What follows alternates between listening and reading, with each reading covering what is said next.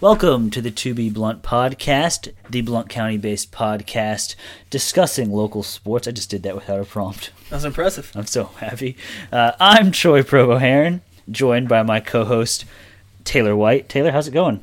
It's going good. I kind of got that Christmas Eve feeling. The next two days are by far the most fun days of the NCAA tournament. So Agreed. getting ready to kick it off. Yeah, um, we were not here last week. We tried. I tried to get here before the SEC tournament. I didn't actually try. Not at all. Well, I had a busy Monday, Tuesday, and I left Wednesday. Or I didn't leave Wednesday. I had a busy Monday, Tuesday, Wednesday, and left Thursday. Sounds more like a priorities thing to me. Well, I mean, as much as I love this podcast, Taylor, and I really do enjoy doing this with you every week, uh, it's not paying the bills currently, and so not if you don't. Uh, not if you don't keep with it. and so you know, if anybody is listening and wants to change that, I mean, we can we can make this happen. I'll do it every day if we need to. After skipping a week, I don't know. Might hurt.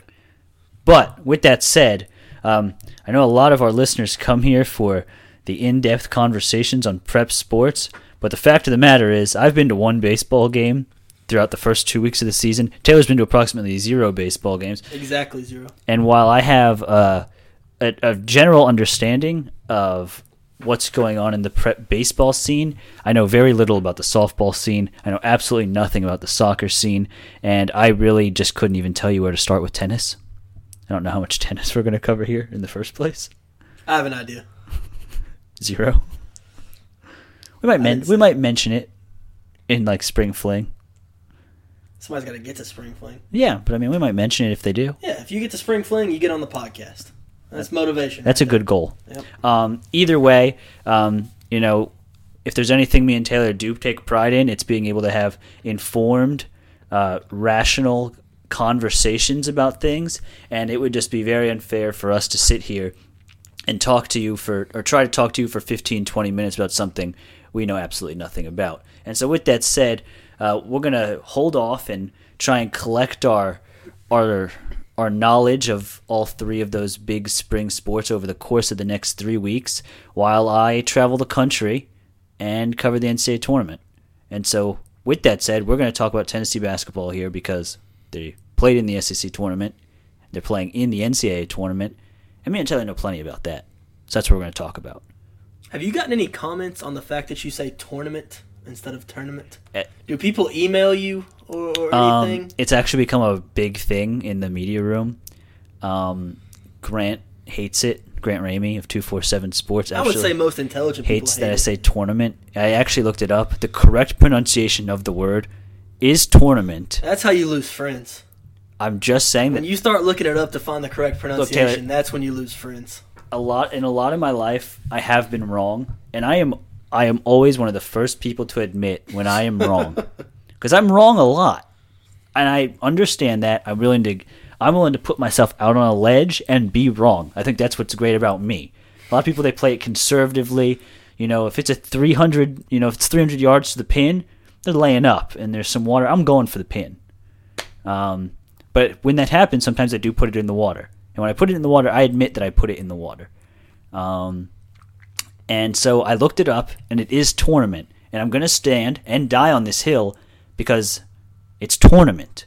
Who in your life says tournament? I think I'm just good with words. So your parents say And I see tournament? I see T O U R, which is like PGA Tour tournament, not PGA turn. Well, I'm just so. How does your dad pronounce tournament? Oh, I have no idea. Okay. It's just the way I say it. Okay. but I was just wondering if this was just you know a deep line of incorrect and annoying just pronunciations, wanted- or if you just kind of went rogue. I want to be clear. I am correct here. I don't Now, if people want if people want to make fun of me for the way I say it correctly, that's fine. I'm cool with that. I've gotten. I'm telling you, it happened every day. I get yelled at it in the media room, and I'm okay with that. Um, Grant yelled at me yesterday and told me that I'm not allowed to say the T word anymore. I have to say bracket around him. Um, which I think that's a fair request. there's a lot of ways that you can fit bracket into sentences, but sometimes it's really hard. we can adapt that rule to the podcast if you. No, like. it's tournament. I don't think so. Okay, either way. Let, let's talk about the SEC tournament first. Uh, because Tennessee comes and plays really well against Mississippi State. I don't really want to talk about the Mississippi State game because it meant absolutely nothing. Um, but I do like to talk about um, me having to delete my story with about two minutes left and making me very mad. So I'll talk, start with Tennessee and Kentucky. Um, and I'll let you talk about the basketball game, and I'll just tell you about how my night went. How about that? Sounds good. Okay. You- start. All right. Uh, We'll get the good out of the way first. yeah, uh, the whole Reid Travis argument kind of went out the window. That was I will say this: I've seen Tennessee and Kentucky play twice. Obviously, he didn't play in the second time, but I was courtside for this game. It's a large human being. oh, he's a huge guy. Yeah, He's, he's got shoulders. but like that was anvils. kind of you know not even among Kentucky fans, among the media. That was kind of what everybody hung their hat on was Reid Travis didn't play in Knoxville and they got blown out. And Tennessee kind of came back and proved that whether you're at full strength or not, we are capable of competing. And I think that was really big for this stage in the year to pick up a, a victory of that magnitude. Now, I don't know if left them with a hangover. I don't know if they thought they won the tournament or if they just ran into a buzzsaw. We'll, we'll get to that the next day. But to to pick up a win over a team that was going to be a one seed. That was uh, Tennessee knocked them off of the one line and put themselves in the conversation to, to be a number one seed for the first time in history. This time of year, when you pick up wins like that, it's it's a confidence builder. Yeah, I think it. I think it is one of those games where you look at it and you say, I, you know, when we're going to talk about the NCAA tournament here in a second, but I think that game is a lot of people are looking at that game and saying that's why Tennessee is a potential Final Four team. I think a lot of it, they're a really trendy pick to make the Final Four, and I don't really want to say trendy because the number five team in the country it's not necessarily trendy, but I think a lot of people would say that they're probably they wouldn't be the favorites to get to the Final Four out of that region, but they are somehow. Um, and I think a, a large part of that is that game, uh, just being able to not play well the second half, and when everybody thought the game was over, including me, and I'm going to get to it in a second, um, they they didn't die. They just kept fighting and uh, made some really big plays, whether it be Lamonte Turner's deflection at half court that leads to a turnover, Grant Williams' three, Admiral's three, Lamonte's three, really a barrage of threes. Um, you could go on and on. Jordan Bone's free throws late. They made every winning play you needed to make in that game. They made, and when you're talking about tournament time, those are the plays you need to make this time of year in March. And it was your it was the guys that you would expect to step up and hit the shots. Schofield hits a, a long three with a hand in his face to kind of make you think, okay, maybe this game isn't completely over yet. Uh, the best player in the conference hits a corner three, which isn't exactly his specialty, but knocks down a corner three to take the lead. And a guy who's known for hitting big shots hit a big shot. He, he told the uh, the TV after the game on the, the TV interview courtside, he said, "I'm a big shot maker. That's He's what I do." maker. And he was what one for his last 19, 19. Before he, took that shot, but he took the shot. And what says a lot is that Admiral Schofield gave him the ball. When he kicked out, Schofield takes one dribble forward, gets by his man, and Tyler Herro reaches down from the top of the key. As soon as he sees the reach, he kicks out to Turner at the top of the key. Schofield knew Turner had been struggling. He knew he was. He probably didn't know he was one for his last 19, but he knew that, hey, this guy's not hitting a lot of shots right now. But he passed him the ball, and Turner takes it like he'd hit his last 19 shots. I mean, he, he took it with all the confidence in the world, and it really carried over to the Auburn game. He was the only player in the Auburn game that kept on, you know, it had any kind of offensive rhythm. So if that shot kind of gets Lamonte Turner going, then this could be a different team in the postseason. and the the reason why that Lamonte shot was so special to me is not because he was one of 19. I think that plays a large part of it, but he played so bad against Auburn in the regular season finale. Like he was Even in the Kentucky game, he had been awful against Kentucky. you could really argue that he was the reason they lost that Auburn game. Um, for him to bounce back so quickly, play as good as he did against Mississippi State, I think he had six assists or something like that. Played really good defense. I mean, he basically shut down the guard that he was up against the entire time. Um, I thought he still played good defense against Kentucky for the most part. His defense Um, has been pretty good all yeah. year. Um, just for him to bounce back and realize that okay, you know, my shot's not going in right now, but I need to affect the game in a different way, and he's doing it in every way he possibly can. I think that's really big for Tennessee. You know, I've made a lot about depth and issues, but if Lamonte's going to play that well, um, if Bowden's going to play as well as he did in the SEC championship game, even though you know obviously what happened happened. Uh, you know they're going to be fine, and especially now when you get some rest and in a region where you're going to play a lot of slow teams. We'll get to that, but I thought that was a big shot. And I mean, Lamonte's always been the guy who has said, "I don't care if I make it or miss it. I'm to look my teammates in the eyes after I shoot a shot like that and be willing to face the result of any you know, whatever if it goes in or not." Um, I think it takes a lot for a kid to always be willing to do that and always want that moment. And so it hadn't been going in before. I don't think he had a doubt that shot was going in. Uh, Grant Williams said he didn't have a doubt it was going in. He said he went to go box out, looked up, and realized it was going in, so he ran back on defense, which I think is maybe not the smartest thing. Yeah, I mean, But I mean, you know, if you be- if you believe in your teammate, you believe in your teammate, man. they really needed that offensive board if that shot didn't go in. No, they lose the game if they don't get that offensive board. But I mean, it That's is what it is. call. That's just awful. Uh, we are watching uh, NC Central and North Dakota State as this podcast goes on. But uh, yeah, I mean, super super big shot by Lamonte Turner, and one that I think Tennessee is going to need down the stretch, and I think one that he's going to be willing to provide if it comes down to that. Do you worry at all now that he hits the big shot? He hits a couple shots against Auburn, a couple nice contested threes, and now he gets a little excited. He maybe puts up some shots like he did at Auburn in the regular season finale. See, that's tough. He is one of those guys, and I look at the LSU game and the way he kind of closed that overtime game, shooting with four and a half seconds left. But Admiral Schofield made a great point after that game of if that shot goes in, we're not sitting here talking about Lamonte taking an ill-advised shot with four and a half seconds left. We're talking about Lamonte Turner winning the game. Um, Lamonte's always I don't know to that I agree with that philosophy, but Lamonte's always gonna, Lamonte's always going to be one of those guys. You know, he's always going to be one of those guys who believes that when he's shooting it, it goes in. I think, to your question, Tennessee's done a very good job after that Auburn game of corralling him in and making him understand, hey, we need you to play a certain way. And it's okay if he shoots eight threes, as long as they're all within the flow of the offense. yeah. They're all good looks, and if they don't fall that way, that's fine. The problem is when Lamonte Turner takes three dribbles and says, "Time, I'm um, buckets up." and you can look at him the way he kind of sizes up a defender, and you say, okay, he's getting ready to take a three. He, he's got that look. He takes a couple crossover dribbles, kind of has a little hesitation, and then the shot's going up. You can kind of tell when he he's excited and wants to force a shot, and that's what he'd been doing in the couple games prior to the SEC tournament. All right, now about how my night went. Taylor, with about 11 minutes left. I'd like to point out this game started at two o'clock Central Time, Okay, but we. three o'clock Eastern Time. All right, so here's the thing. This is m- completely my fault. Um, because me realizing Tennessee, Kentucky, you know, a lot of eyes on this game, you know, even around the nation. And me, you work for the Daily Times, not necessarily the most pro internet publication. I don't think they'll be offended by me saying that. It's factual. um, I made the call. Hey, when the game ends, I'm gonna put a story up immediately at the buzzer.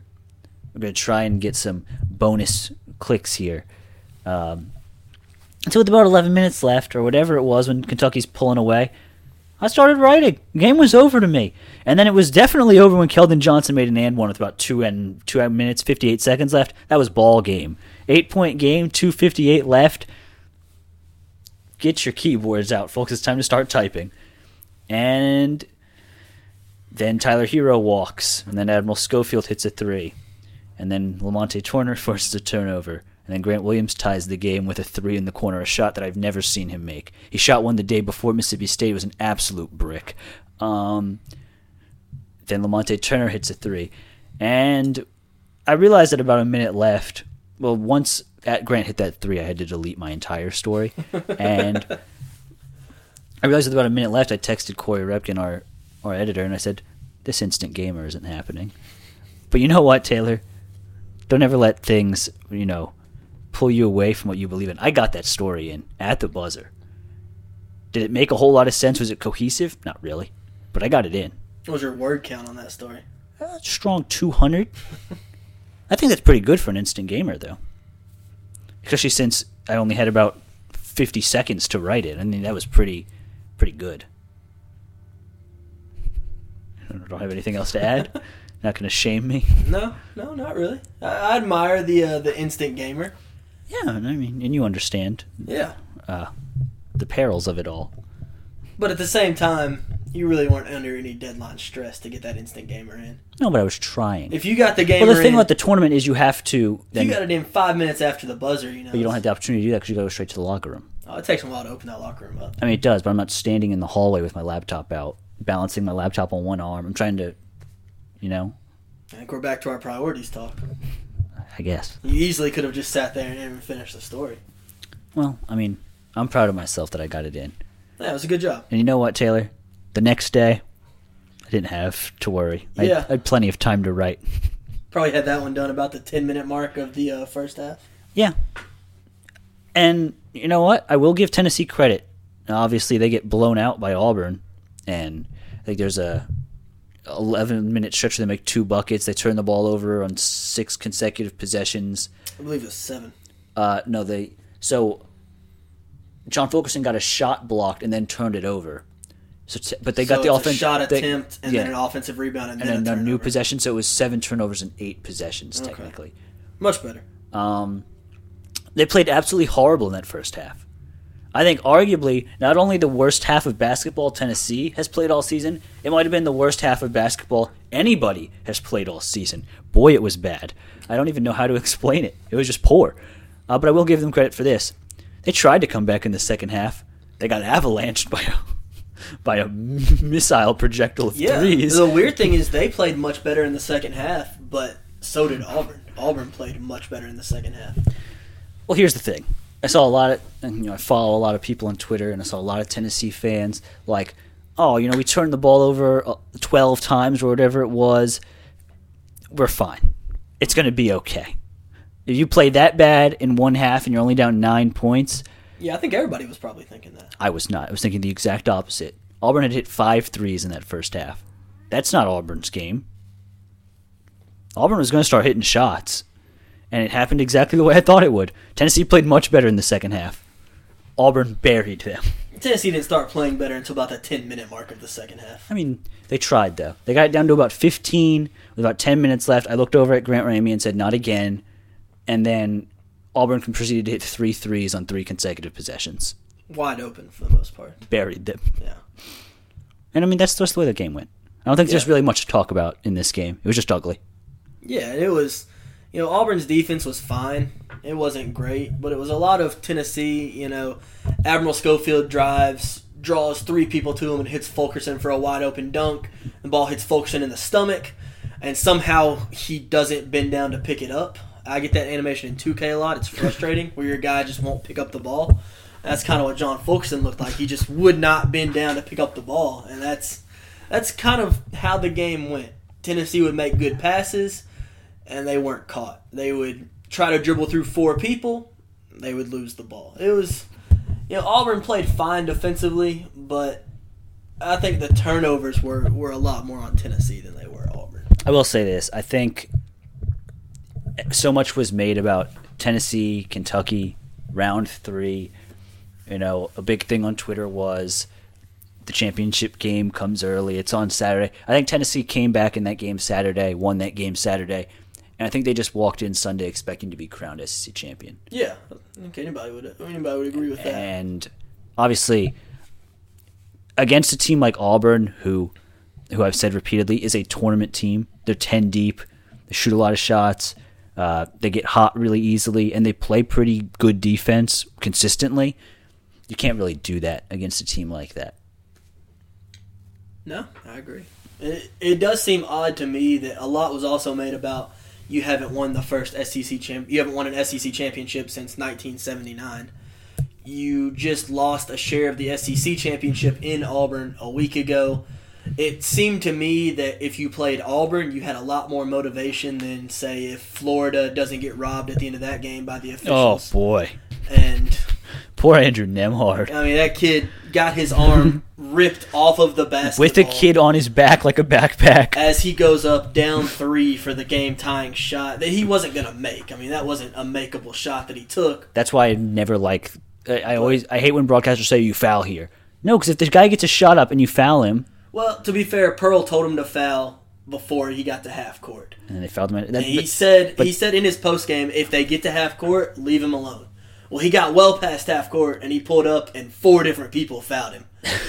But that's the problem when you say that. It's so easy to get lost in when the coach says foul him. Like you're not paying attention to where he is on the court, how much time is left, because you're not you don't have eyes in the back of your head. You know, you're You just. don't need eyes in the back of your head to look down and realize where he is I know, but at the same time, in relation to the court.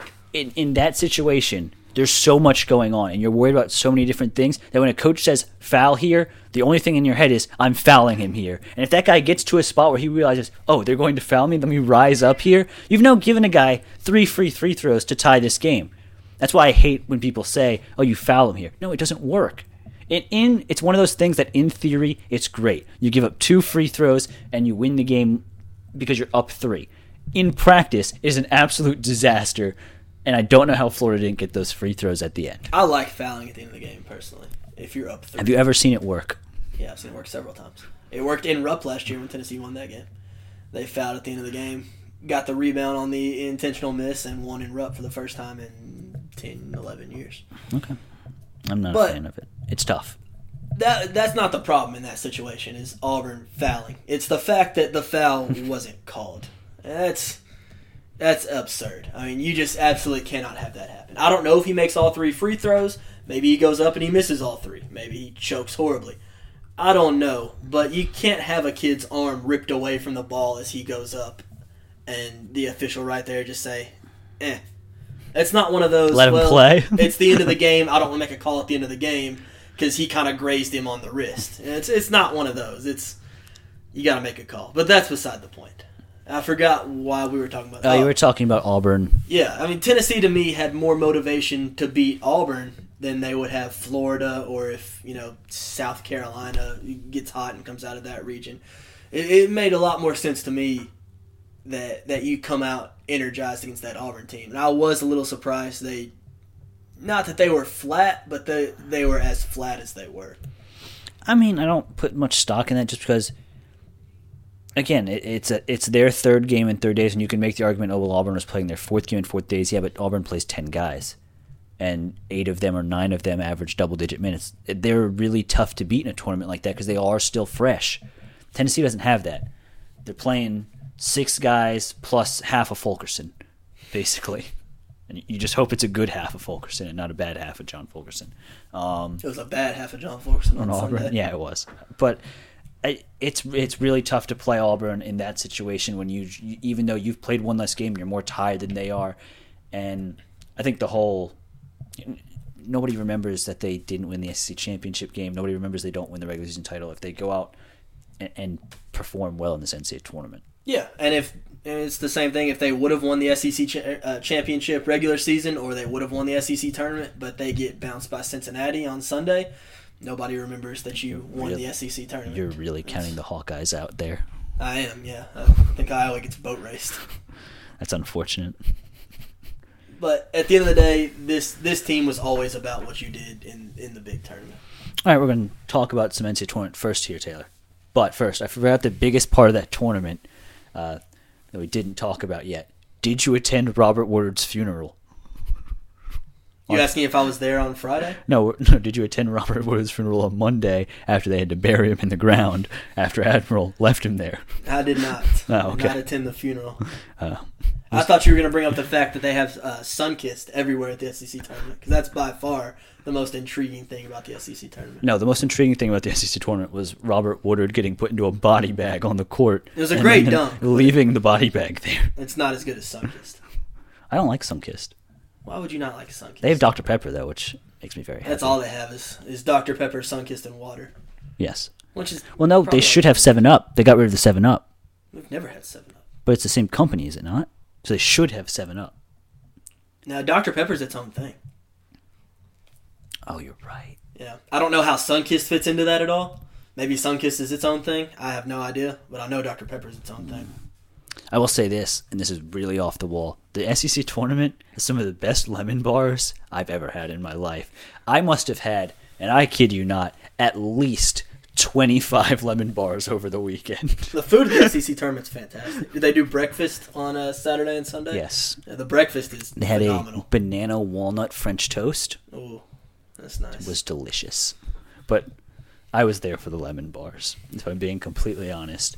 Um, I realized Sunday that it was my last time that I was going to get the lemon bars. I ate nine of them. Do you think that's a lemon bar record? Um, that would be tough to tell. I do own a lot of dessert related records when it comes to press boxes. Um, for those who don't know, I hold the Neyland Stadium press box for most ice creams eaten. Is that an official record? I think it should be. Is that a? I bet nobody's ate this many ice creams before. I had 11. I mean, yeah, it's unnecessary.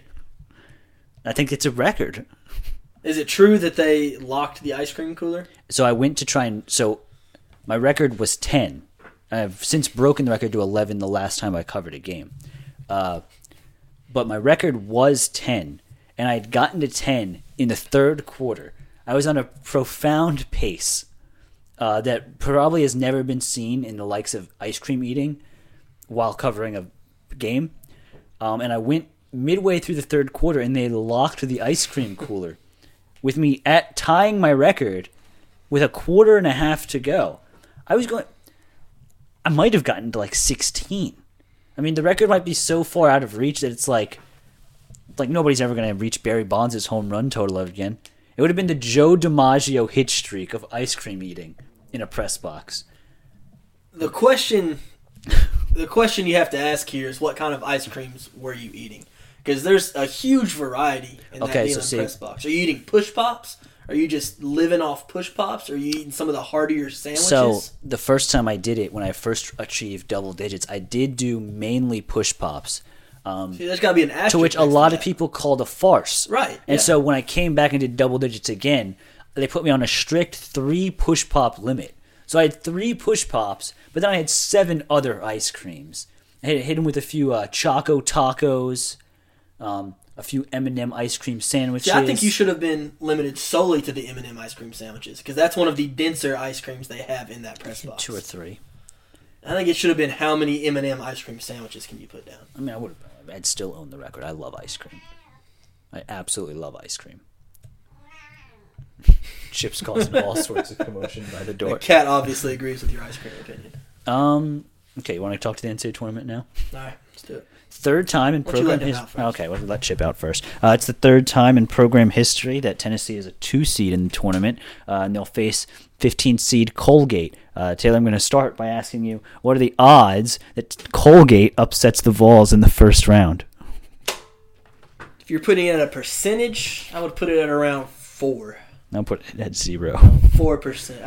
Colgate's not a bad team as far as toothpaste-related teams go. Anytime your best player's last name is, anytime your best player's name is Rapulas Ivanikis, I'm not buying it.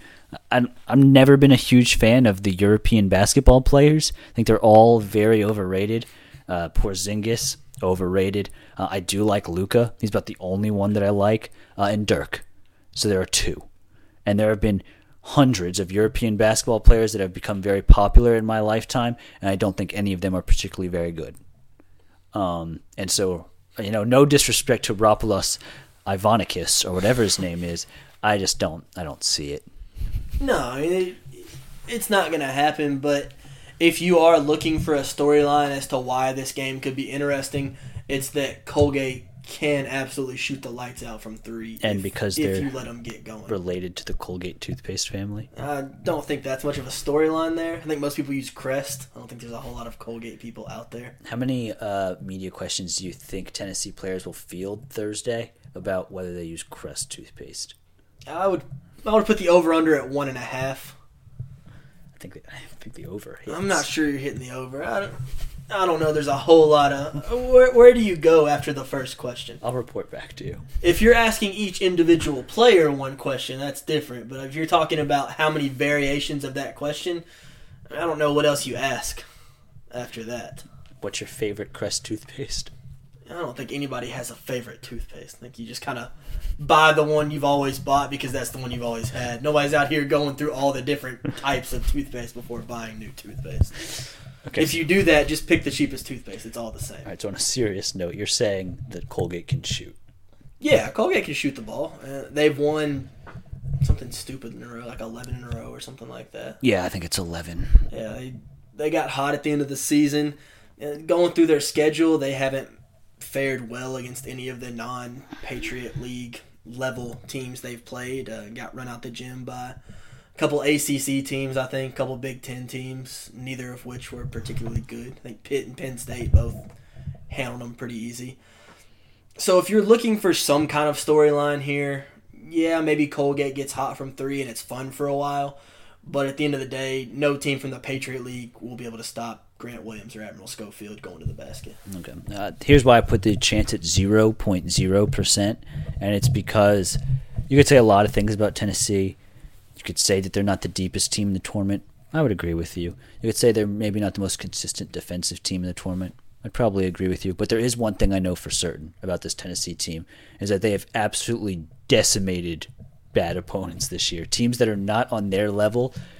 There are a lot of teams in this country, a lot of good teams in this country that when they play inferior opponents, they play down to the level of their inferior opponent. Tennessee does not do that. They stomp a mud hole in inferior opponents, and I think that's what's going to happen Friday. Yeah, I agree. I don't see any way Colgate keeps this within you know 15 points.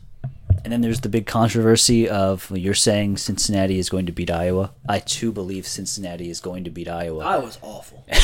that Iowa team is horrible. You don't like any team that fields more than four white guys at the same time. They got time. beat by 20 by Rutgers the other day. That team limped to the finish line. Fran McCaffery's more worried about chasing officials down the tunnel than he is coaching his team. Those are the types of teams that are dangerous, though. They have fire. I don't think so. There's a there's a chance that they can beat Cincinnati and Fran McCaffery suspended for the next game. right. Any team that gets beat by 20 to Rutgers. Rutgers might have some talent. Who's better, Colgate or Rutgers? Probably Colgate. Okay. Just hoping I could get you there. you didn't fall for it. Um, so here's the question then. What are your thoughts on Cincinnati playing in Ohio despite being a seven seed despite the rules clearly saying that no one through four seed should be at a home field disadvantage in the opening pod. Yeah, I think it's dumb. Okay. I mean, especially you can make arguments for a lot of seeds if you know maybe if it's a four seed, but when you get past a five seed, those teams haven't done enough and you can make an argument maybe Cincinnati should be a five seed. You know, seven does seem a little low for the team that's been as good this year as Cincinnati has. Just beat Houston in the yeah. AC tournament.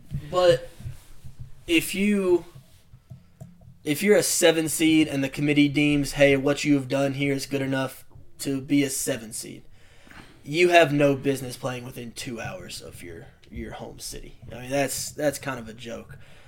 And the whole it needs to be looked at the whole geography thing yeah, I get that Tennessee's closest game, uh, closest pod is Columbus, but hey, if you're putting Cincinnati there, maybe give don't put Tennessee at a disadvantage as far as geography. You're trying to give them their best matchup, and I get that, but at the same time, you put them at a disadvantage. And I would argue more not to put Cincinnati in Columbus than I would not to put Tennessee in Columbus. But to me, it's kind of an unfair draw for Tennessee just looking at this bracket, do you feel like it is one of the worst kind of placed brackets, like the way they sorted the bracket out in a very long time? Like Michigan State being the two with Duke, uh, where obviously that's where Michigan should have been, and Michigan State yeah. probably should have been the two with Gonzaga. Uh, I think there are just a lot of things like that in this bracket that I don't necessarily know what this committee was doing. And if I remember right, I think if Purdue and Villanova both win, Purdue, the three seed, is going to have to play Villanova in Hartford, Connecticut, which is you know decently close to uh, Philadelphia. Yeah. A lot, lot closer than West Lafayette, Indiana would be to. Uh, yeah, well, I think there are a, a, few of those situations in this tournament that I just like is like, what were you what are you thinking? I, th- I just think the committee needs to start looking more at matchups than they do geography, because Washington D.C., uh, which is Michigan State's region, may be closer to East Lansing than Anaheim, California is, but it's not next door. It's not like you put Michigan State in Detroit with Duke, and you're saying, yeah, we didn't give you a great matchup, but we gave you great geography. You know, you didn't do them any favors by putting them in Washington D.C. So maybe I don't know if you maybe include the teams. You you call Tom Izzo and say, "Hey, this is what we're at with the bracket. You have priority here. Would you rather be matched up with Gonzaga in the West or be a little closer and be matched up with Duke in the East?" Because I'm willing to bet a lot of money. Tom Izzo says, send us out west. We'll take our chances with Gonzaga. All right. So here's the question. We're going to ask a few questions here to close out this podcast. Some NCAA tournament rapid fire related questions. We'll start with how far does Tennessee go in the NCAA tournament? I really think that game with Cincinnati is their toughest game. Maybe in the region. Virginia's probably a little tougher. But I think if they get out of Cincinnati, then they're getting to at least the Elite Eight. And I really think they match up pretty well with Virginia. I, I think they get to at least the Elite Eight, and it wouldn't surprise me at all if they got to the Final Four. Currently, I have them going to the Final Four. You had asked me a week ago, I probably would have told you they were going to lose in the Sweet 16. Uh, and then this bracket came out. Funny story about the bracket coming out. Uh, we were in Bridgestone Arena, and we were like, we asked every worker there, can we put on a game? We have all those TVs in the media workroom. Can you put the selection show on so we can watch it? They all said no, we can't. We instead we have to put up this preview banner of the Predators and the Maple Leafs, which wasn't starting until the next day. Um, it's a big game. Not as important as the selection show for the media that are currently working in the arena. So might not be a big game. I couldn't tell. Uh, Grant scoured the entire arena and found the officials' room that was unlocked, and so all the media members that were still there waiting to watch the selection show got into the officials' room, which still had a loaded fridge and snacks, and watched the selection show from the Bridgestone Arena officials' room. Great time. Good stuff. Sounds fun. Yeah. Um, and I, I so like again, I have them going to the final four currently.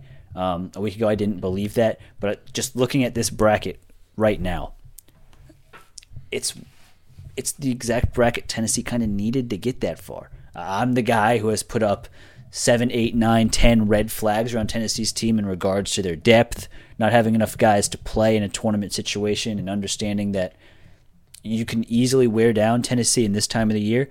And they drew a bunch of teams who dribbled the ball into the ether. And that's not the way you need to play against Tennessee. You really need to get up and down against them, try and wear them down. Because if you look at that Auburn game at the end of the first half, I think they were visibly worn down and they turned the ball over. They didn't even know what jersey they were wearing. They were just throwing it to whatever guy was closest to them. Um, against a bunch of teams that like to play slow and methodical, I think that's kind of plays to Tennessee's advantage, and I think that's why they get to the Final Four.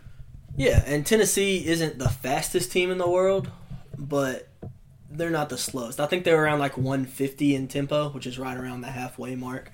But most of the teams they're going to match up with were in the 300s. Virginia is literally last in tempo. And it's just hard to win big time tournament games playing that style of basketball. So I, I, do think that helps. And the one team that you look at before you get to Virginia and say, well, hey, what if Carson Edwards gets absolutely red hot?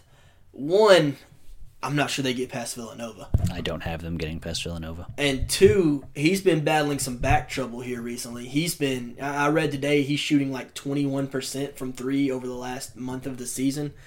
So the one guy that you look at in the bracket and say, well, Purdue's not great, but yeah, Carson Edwards could just catch fire and take him to the Elite Eight. He's not quite as big a threat now as he was either. So I really think the bottom half of the bracket, other than having to play in Columbus, sets up pretty well. I also never like teams like that in the NCAA tournament because it's so easy for coaches to let just to say, "Hey, we'll let that guy score 40." And we'll just take everybody else away from him. cool, you scored 40 points, but your team scored 47. Awesome, dude. You lost. Go home. Uh, see, those are the teams that scare me the most in those early rounds. Is the one like a St. John's who's going to play here in a minute that's got Shamorie Ponds or someone like that who can put up 40. If you score 40 in an NCAA tournament game, your team's not losing. Okay, next question. Your favorite first day, ma- first round matchup? Oh, she told me that. I could have had a bracket pulled up or something. My favorite first First day or first, first round? round? So Thursday and Friday. I'll start with mine while you the, look. I mean, the easy answer I feel like is Marquette and Murray. State. That was that's my answer. Cause just because you have the Marcus Howard. I'm, I'm, here for Marcus Howard, Ja Morant. Ja Morant matchup, but you could you could shoot that into my veins right now. I want to watch that game. I want to I want that to be a best of three. Can they make that a best of three? I want the best point guards in the country who are the best scoring point guards in the country, just doing scoring point guard things, and nobody gives a darn about who else happens. But there are some fun matchups. You look at, I think Florida and Nevada is going to be a really fun matchup. Um, all the eight nine games are going to be entertaining, and really, I'm excited to see Wofford play. I haven't watched Wofford at all this year. The Southern League gets very little tough TV draw. time. And Seton Hall. I think I think Seton Hall's pretty good. Yeah, I, I like Seton. I picked Seton Hall in that game. I picked Wofford, but but I am excited to watch Wofford play. You don't get to see any of these teams. We've heard about Wofford all year. Their net rankings in the top 20. Everybody's excited about what Wofford has done, but I haven't seen them play. I know they can absolutely shoot the lights out, and and that's one I'm really excited to watch. all right. Last question: uh, Final Four and national champion. My final four, I'm taking Duke out of the East. Boo. I have. I, I will say that is the one-two seed that I, I would be a little worried about playing right now if I was Duke. I wouldn't want to play Michigan State. Good. But uh, I'm taking Texas Tech out of the West, mostly because I don't think Michigan's very good, and Gonzaga always worries me. I know they, they always make it to the Sweet 16. It's like their fourth or fifth Sweet 16, straight Sweet 16 is what they're going for. But Gonzaga does worry me not having played anybody at all for the last. We're in the national championship months of the game two know. years ago. I know, but it- it is kind of worrisome to run through Pepperdine. I think if you're good, you're good. Maybe, but I've got Texas Tech coming out of that. Um, I've got I, I had Kentucky. Uh, we, I think we saw a while ago. PJ Washington is okay. There were some questions earlier in the week about him walking around in a boot. What would he do if they're healthy? I've got Kentucky coming out of the Midwest. And I keep going back and forth on Virginia and Tennessee in the East. And right now, I'm going to stick South. with Virginia, the South. Sorry. And right now, I'm going to stick with Virginia there. Um, I've got Kentucky over Virginia and Duke over Texas Tech, and Duke winning the title. That's a really impressive way to go over four. That is that's stunning. that is that's really tremendous. All right, in the East, check it off. Michigan State's coming out of there. Actually, the East is tough. I've juggled not with Duke. Duke's definitely losing in the Elite Eight. I've juggled between whether I think LSU or Michigan State's going to win in the Elite Eight and go to the Final Four. LSU's got a very difficult matchup tomorrow. They might want to get past Yale. LSU is one of those teams that could either lose tomorrow or get to the Final Four. And the reason why I'm not picking them to go to the Final Four because I'm playing in a bracket pool for money. You think you have to try and minimize risk in those things. I'm not buying it. No head coach. At some point, that's They going to could come back to bite. they could lose Javonte Smart at any point. You, you just minimize the risk. So I'm going Michigan State out of the East. Uh, in the West, another one that I'm having a lot of problems with right now. I'm saying Gonzaga, but don't quote me on that because I might still switch it to Florida State. Uh, I really do like the Seminoles and the way they play basketball. Um, out of the South, I got Tennessee coming out, like I've said. Um, and in the Midwest, I have North Carolina. North Carolina beats Tennessee. Michigan State beats, no, Gonzaga beats Michigan State. North Carolina beats Gonzaga in a rematch of the 2017 National Championship. The same result. North Carolina hangs up its second banner in two in three years. I'm worried about North Carolina's post play. You know, I don't. I'm not worried about it at all. They have Kennedy Williams. I'm worried about North Carolina's post play. They have some. That's of the one I, I like North Carolina. I think North Carolina would beat whoever comes out of the uh, the South. But against Kentucky, if you've got a healthy PJ Washington and a healthy Reid Travis, that's what worries me about North Carolina. you can, you can give me Nasir Little and, and Coby White and Sear Little's awful. and Leaky Black. That's a good basketball. Coby team. White's fantastic. He's he's as much fun to watch as anybody. I don't know why you say Nasir Little's bad. because he's not good. He looks like he should be good. I mean, yeah, he does. He's not. He's not good at shooting. I think he's good at everything else. I think he's a good defender. I think he's an awful defender. Gets to the rack a little bit. I've seen him dribble maybe three times in the entire time I've watched North He's, Carolina I think he's a good player. I think you're reeling at this point. I think Nasir Little's a really good basketball player. I think he'll but get I, drafted way too high because he does look like he should be good. but I love Coby White's game. Yeah, Coby White's I fantastic. love Leaky Black's game. Cam Johnson's the best player on that team. I like Cam Johnson's game. And I really love Seventh Woods. Gritty point guard. I think he just like his name's Seventh Woods. I mean, I do. I couldn't tell you anything he's done this season. He's gritty. He's not going to score you a lot of points. He's a very good. Gritty is what you use to describe bad players. He's a very. He's it takes great command of the offense when he's at point guard. it doesn't sound like he's very good just based on that description.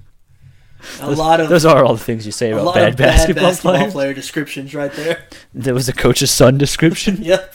That's a nice white kid who's going to dive on the floor for loose balls and give you maybe three, four good minutes. I think I just described John Fulkerson without master of the tip in, which is the only other thing Fulkerson adds to the resume. All right, I think that's all we got. You want to talk about Lady Vols? Oh, we can talk about the Lady Vols. Uh, that's a great question. What are your thoughts on leaked brackets? I think it was just funny because didn't ESPN leak its own bracket? Yeah. And that would They meant to put the men's bracket on the side while they the were women's bracket up. rerunning the tournament challenge like post show, Right. and they posted the women's bracket instead of the men's bracket. I think it's hilarious, personally. That person got fired. Did they? I would. Ha- I don't know officially, Taylor, but I would have to imagine that person doesn't work at ESPN anymore. It's the women's tournament. It- it- they don't work at ESPN anymore. They are currently on Indeed looking for a new job. No, I, I think it's hilarious personally. It's because it's not the same situation where the men's bracket was leaked a few years ago, where somebody just got a hold of the bracket and put it all over Twitter and it blew up. This was just somebody who hit the wrong button. Uh, that's I think that's funny. worse. No, it might be worse, Double check funny. your button press, please. It's much That, funnier that than clearly says women's instead of men. we've all hit the wrong button before. Not in a situation that makes me And that much fair, money. I don't think the entire bracket got up. I think it was just three regions. I think the fourth region was still a surprise. No, because the Lady Vols were in the fourth region that hadn't been shown on TV, but everybody knew they had gotten in. I think it had cycled through once, Oh, maybe. And the problem was is that nobody went back and got it because yeah. Personally, I don't care. the question is, should Tennessee have gotten in the NCAA tournament? Uh, yeah, I think they should so? have. I mean, not really, but I'm going to say yes. I don't know why anybody thinks they should have gotten in the tournament, but I mean, they're Tennessee. Yeah. And so that's my answer for yes is they're Tennessee. If they did enough to get in the tournament, they were going to get in the tournament. And also, look at the teams they're on the bubble with. I I don't necessarily like people saying it's a bad bubble, it's a good bubble because that's why it's the bubble. I always do take the Jerry Palm, uh, you know, stance on that. Like it's the bubble because it's the bubble. But boy, there are some bad teams in contention for those last spots. So Tennessee is going to get one on their name. So no, I'm not surprised. No, I'm not surprised either. But I don't think they did enough to get. I'll in. be surprised if they win. It wouldn't shock me if they beat. UCLA. No, they're going down. That seems like something Holly Warlick's team would do. No, they're going big L. But you have to lose in one of the first two because if you don't, you play Connecticut in the Sweet 16. You don't want to play Connecticut in the Sweet 16. Connecticut's a little down this year. they lost two games. They're a little down. Well, I guess that is two more than they Usually, lose, at so they're a little point. bit down this year. They're a two seed. When is UConn ever a two seed? If I'm Holly and I accidentally beat UCLA, You're purposely losing. I'm throwing. You don't have to throw the game against Maryland. Maryland's going to beat them by 15, 20 points regardless. But if I do end up in a close game somehow, I'm putting the clipboard down. I'm walking to the locker room. I'm pulling them off the floor. I don't want to play Connecticut. I think you want to play Connecticut. If you beat them, you're back. What good does You get a big extension if you're Holly Warlick. what good is getting beat by 45 points by uh, the most hated coach You by, in your don't base? know. You don't know. You play to win the game, Taylor. You play to avoid Connecticut. I mean, it doesn't matter. Tennessee's losing to UCLA. UCLA is a better team. They've played like 15 games against NCAA tournament teams. They're ready for this. Tennessee is bad. It wouldn't shock me to see Tennessee. beat It would completely shock me. Absolutely stun me if Tennessee won this game. They're horrible. They're not good. There's no way they win this game. I would bet a lot of money on it. I don't have a lot of money, but I would if I did. You can bet money on these games. You could, but it's not smart to bet money you don't have. That's how some guy pulls up in a limo next to you and breaks your arm and tells you you have 24 hours to pay, or he's going to snap the other one too. I think it's a competitive game. I don't know that For they'll one win, half, maybe. but I think I think it's down to the wire. I'm not buying it. I guess we could talk Tennessee baseball. You don't want to talk Tennessee baseball? And they just got swept by Auburn. Some of the shine. All right, is so I am going to off talk about that Tennessee apple. baseball. Why do people act like getting swept by Auburn's a bad thing? Because it's the first real team you've Okay, played. well that's not And then true. of a Fresno sudden you get State's swept. receiving votes in the top 25. They're pretty high up in that receiving votes thing, and they took two of three from them.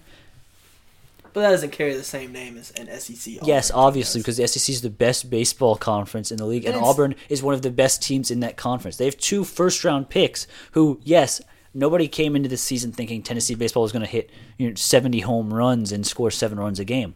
They're going to lean on their pitching, which is great against teams that are SEC hitting teams like your Arkansas and stuff like that. I think they're actually going to fare really well against those teams. Tennessee is really going to struggle against teams like Auburn, who are throwing out two major league prospects. Yeah, but the problem is a lot of teams in the SEC throw out two major league prospects. I agree. The problem is with that though is Tennessee only needs to go 500 in SEC to make the regional. They only need to win 15 games Well, they're 0 and 3 right now. against three against the You really need to take two of three from South Carolina this weekend, or you've I think it's you very, set I think yourself it's very possible they could take two of three. And they're gonna make it to Hoover. I mean, they're gonna be better than one team. They're gonna be better than Alabama. I'm Yeah. sure of it. They'll So be better than one. They'll team in the snap that drought, and then what? I don't know. And then you have a chance to get to a regional. Which, if you had one, if you had told me that Tennessee even had a chance at making a regional this year, it's a success, it's a successful season. To even have an opportunity to get there, and there's right now starting SEC play with everybody saying, "Well, they only got to win 15 games to get there." To me, it's already a successful season. But it's to have the kind of performance you had, where you don't score in game one. But Everybody knew that was coming. In game two, you score one run and it's off a solo home run, so you don't string anything saw together. saw there. that coming. You have to have some kind of offense. And then they You played be better in the third game. pitching. They played better in the third game when they weren't playing the two major league prospects. Like, yes, you would like to hold on to that lead and win that third game, but the fact of the matter, that's what it's going to be. If they're playing a really good pitcher, they're going to lose, and in every other game, they're going to have a chance. You also now have you have to have some questions about their their ability in the field at this point. The first three runs they gave up of the series were unearned runs. So if you're going to have great pitchers, but nobody behind them's going to make plays, I mean, there's, I think some problems came up from this weekend. I mean, I guess you sound like me. You're just hitting the panic button a little too early for I'm my liking. Panicking, I don't think they're good enough for anybody to have a panic button. I don't I think you have to be a certain level of good Look, to even have a. I want to clarify post. this. I think they have a chance to get to the regional, and if they get there, they're not getting to the super regional. If they get to a regional, Vitello deserves an extension and a raise easily. I think if he gets to the regional, he- he'll win SEC Coach of the Year. He probably un- should. unanimously. I mean, if they to to get this program back to a regional would be a huge step, but there's obviously a long ways to go there. Yeah, I mean they have what twenty-seven more conference games. They probably have to go fifteen and twelve in those conference games. So you have set yourself behind the eight ball a little bit. You needed to take one. I think even if you just take one from Auburn, I think they should have won Sunday. better. I mean, you needed The bullpen, the bullpen collapsed Sunday, but they did bounce back against ETSU at Johnson City. Yeah, I mean, anytime you go on the road, it's, it's a good win. It's an, that's an RPI booster Yeah, it's not bad. that I got. Lady Vol, Lady Vol softball's playing well. Oh yeah, they're just good. That's what we got. They're just good. They're always good. Yeah. They always will be good. That's the way it goes. All right, that's all we got for you guys this week. I hope you enjoyed our NCAA tournament breakdown. Um, and like I said, hopefully in a few weeks we can get back to uh, talking some prep sports here. But we're gonna let our our minds settle and really, really dig into the information that this early spring season presents, and and come back to you guys with some hard hitting podcasting. Uh, as always, make sure to follow us on Twitter at 2bbluntpod. And if you have any questions, comments, or concerns about the podcast, make sure to email us at 2bbluntpod at gmail.com. Uh, follow us on SoundCloud and make sure to rate, review, and subscribe the podcast on iTunes. Uh, I think that's all, right? That's all of our rundown stuff? yeah, iTunes, SoundCloud, Twitter, and email. Yeah. So we tried to get on Spotify for a while. That didn't work. Didn't work. So we don't have Spotify. Sorry, guys, it's been two weeks. I'm trying to remember how this whole situation goes. We didn't bring up a prep sheet or anything. We just winged it. Oh, we did pretty good Wung for. it? a wh- I think it's winged it. I like wong it better. Okay. Well, I think we did a pretty good job wonging it. We we got a lot longer than I thought. Yeah. I expected to eat my tacos much sooner than this. We're an impressive group, Taylor. All right, that's all we got for you guys. See y'all next week. Deuces.